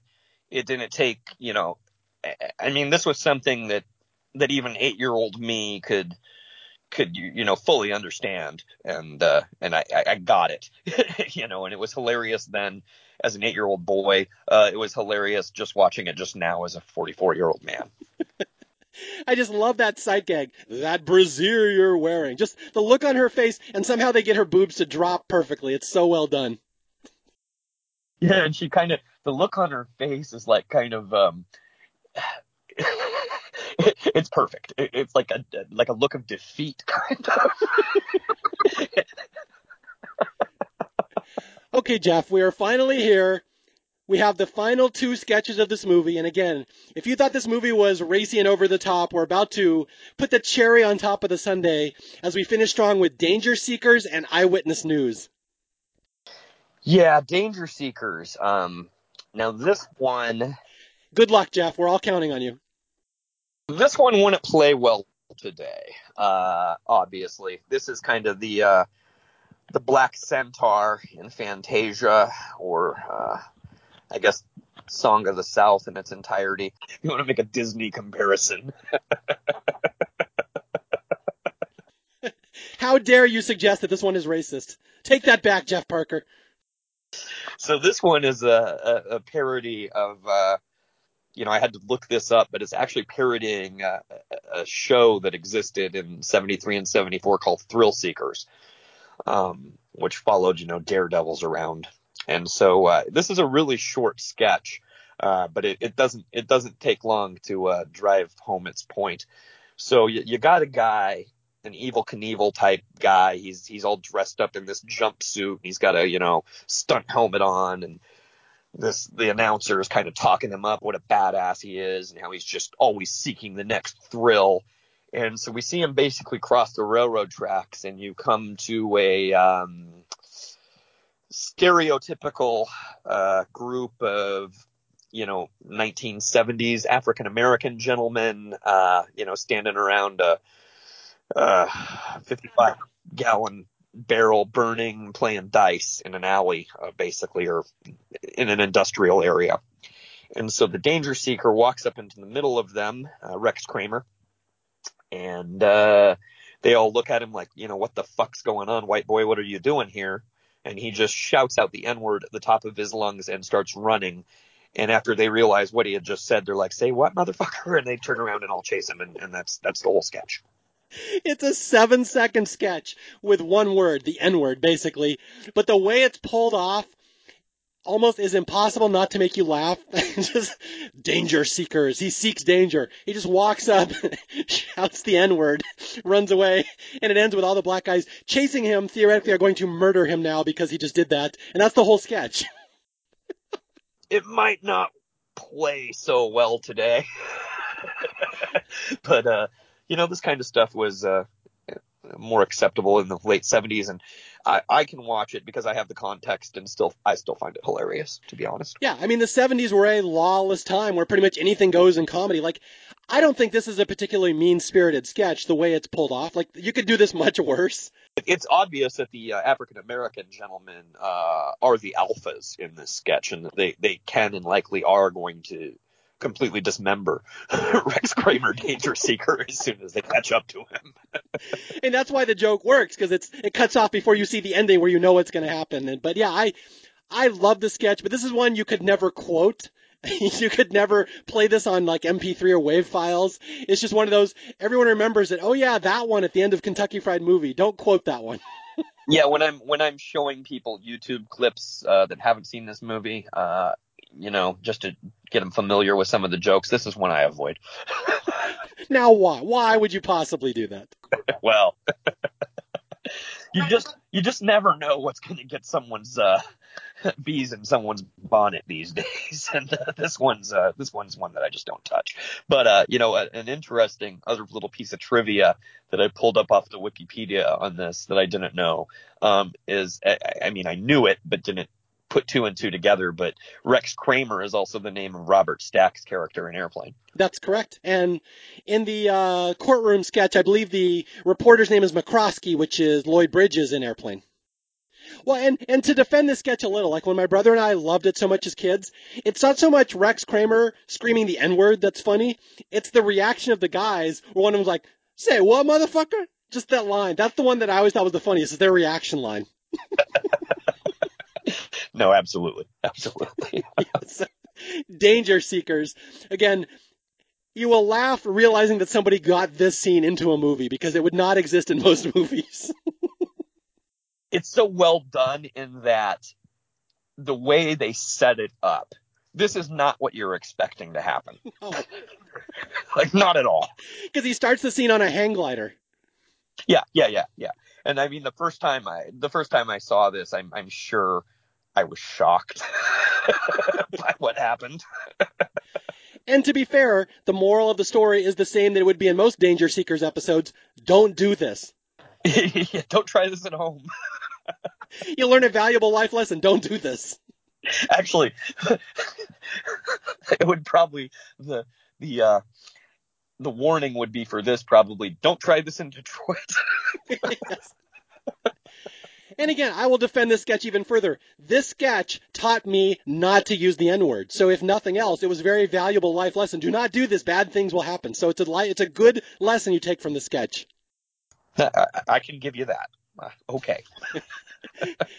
but again, we're not even to the raciest sketch. We're about to get to the one at the end, eyewitness news, which holy crap, this is a way to end a movie. yeah, this one uh the, the, this one it, it's a good finish to this film. Um. It's a money shot if you will.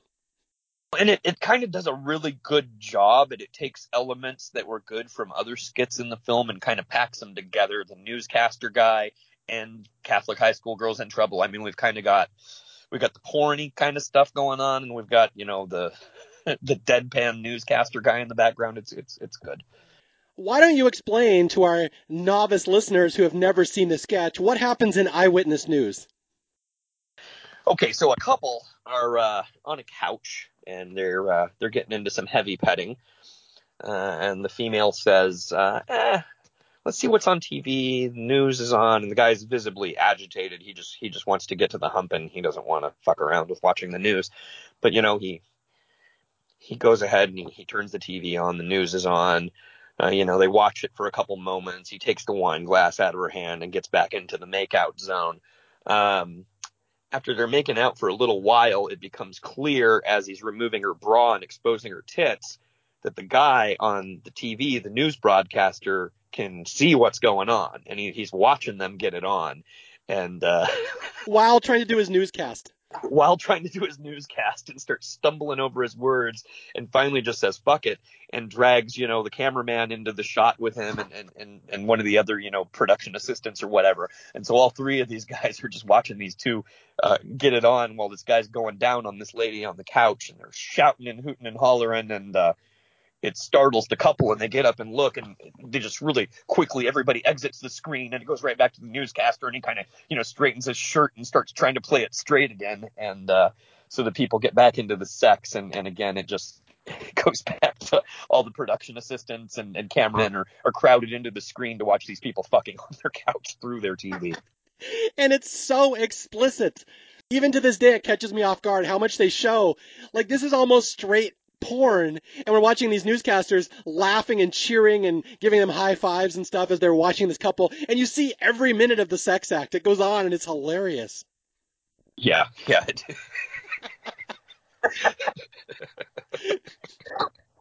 yeah, and once she gets on top of him and starts going to town, that's when the the guys in the TV are just losing their minds.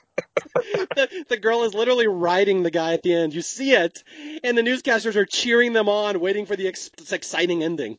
and it's like the newscasters climax along with the couple at the same time. and that's the climax of the film.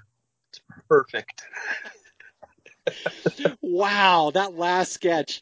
Like again, Catholic High School Girls in Trouble gets all the press. This one is even racier and better and funnier. And this is the one that always killed me. And I'm like, this is why I made my friends watch this movie. You have to see a couple of the sketches of this movie, but Eyewitness News, if you can get through that sketch and not laugh, we cannot be friends. There's no way. yeah, if you uh if you can't watch that and and and and, and not laugh, yeah, you, you don't have a sense of humor, and and I'd rather not be around you. yes. And again, anybody who got this far in the movie has already made it past Catholic High School Girls in Trouble, so you have nothing to complain about. Yeah, and they've made it past Danger Seekers at this point. You're all in now, man. yeah, we're all in this together. What an ending to a comedy, though. That's astounding how strong this movie ends. Yeah, yeah, I, I, I, I, it, it's it's the perfect. If if you would have put that sketch elsewhere in the film, I mean, what else are you going to end the movie with? well, I guess Danger Seekers, but that's about it. yeah, yeah, but Danger Seekers, you know, I mean, it's got that short one minute run time. This mm-hmm. is nice because it, it, it's it's a good four minute. And I, I complained earlier about some of the longer sketches being weak in this movie and and just kind of getting the joke getting old really quickly.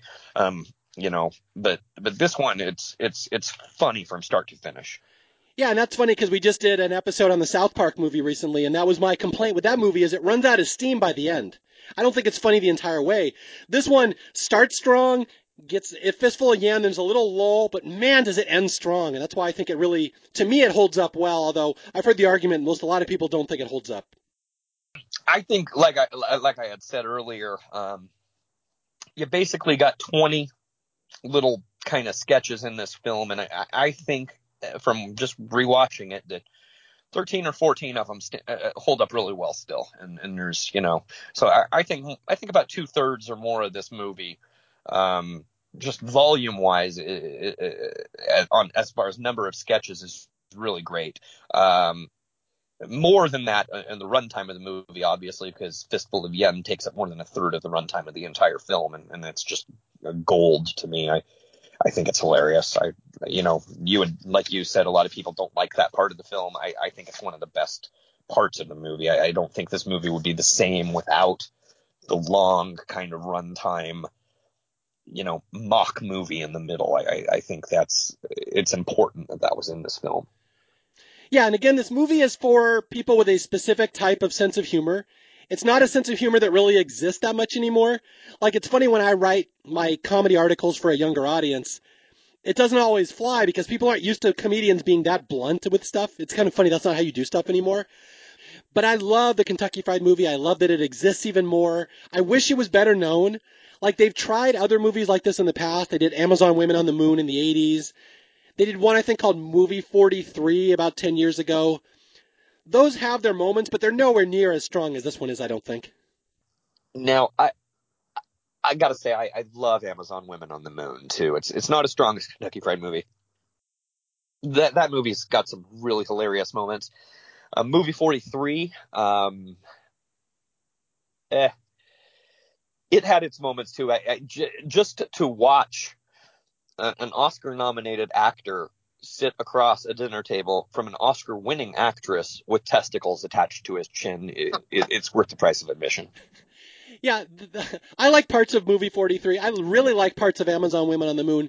With Amazon, with uh, movie 43, I think they made the mistake of they just are being dirty just to be dirty a lot of the times.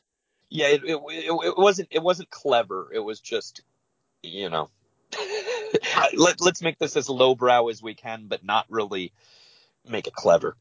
Yeah, and again, this movie had a bunch of material that had already been used on stage. They already knew it worked for an audience. And plus, the Zucker brothers and Abe Abrahams, at their prime, were writing funnier things than anybody probably has ever written in movies. So it's like, this one has a lot more wit and intelligence behind it on top of the dirtiness and the porniness. Yeah, yeah, absolutely. I mean, even the dirtiness and porniness is done really witty. Eyewitness News, once again, one of the greatest pieces of celluloid ever put in into a movie. I, am I'm, I'm going to agree with you there. I, I think this whole film, uh, from start to finish is is you know it like I we've said it over and over again. It has its lulls, but I I, I just think as a whole package, it's a strong movie still. I think it still mostly holds up and and is is really really great. Yeah, and I agree with you 100% and just also reiterate how influential this movie was to a lot of people that wrote comedy later, movies that came out later, like Quentin Tarantino loves this movie, and then Airplane and The Naked Gun were such big movies, but again, they only exist because this came first and this set the uh, tone and like the foundation of that type of comedy. So this one really needs the respect out there, even though, yeah, it might not be for all taste, but man, was this an important movie for that type of comedy. You wouldn't have Airplane you to have those films because if these guys didn't make this movie first, they would have never gotten greenlit for anything else. Um, and and it's a really this kind of comedy uh, you just don't you don't see it anymore and and it's it's it's sad i don't know that it would work anymore though with the audience of today um but I, but I love these films. I, I, I love all the the Zucker Abrahams films, and uh, this one, this is the one that started it all, and and it's a great movie, and I think it's it still holds up wonderfully. Yep. And again, I don't think that's a, if if you say the movie wouldn't really work with the audience of today, my argument is always that's not the problem so much with the movie, that's the problem more so with the audience. yeah, yeah, no, I, I I can agree there. All right, do you have anything else to add about uh, the the infamous KFM before we sign out here? You know, just uh, it's been a pleasure uh, talking about this movie with you today. It's it's one of my all time favorites. It's been really fun for me to to go through and just rewatch it a few times and and make notes and and, and research some of the scenes. Uh, it's been a really fun ride just uh, revisiting this. So so I appreciate it. I, I thank you for having me. Um, but yeah, definitely this is one that uh, that shaped the sense of humor that I still have to this day, and uh, I, I think it's classic. Yeah, and I know you were excited to uh, talk about this movie. I'm so excited that, uh, I'm so happy that you uh, were able to rewatch it and relive uh, some of your glory days as a filth mouth mouth comedian. And uh, once again, I want to thank you, Jeff, for when I was a child teaching me the word butt fuck. Once again, you don't know how special that was to me. And it's one that'll stick with you forever. There. it's the name of my dog. All thanks to you. well, give butt fuck a biscuit for me. I will. All right, and once again, this is Staff Picks. My name is Mario Lanza. If you need to reach me, you can reach me at staffpickspodcast at gmail.com or on Twitter at Mario J. Lanza. And until next time, I'll be out there searching for more movies that deserve more love, and I'll try to find somebody interesting to come on and talk about them. As always, remember, this podcast is not intended to foster a belief in astrology, but merely to support people who cannot take responsibility for their own lives. I'll talk to you guys later. Bye.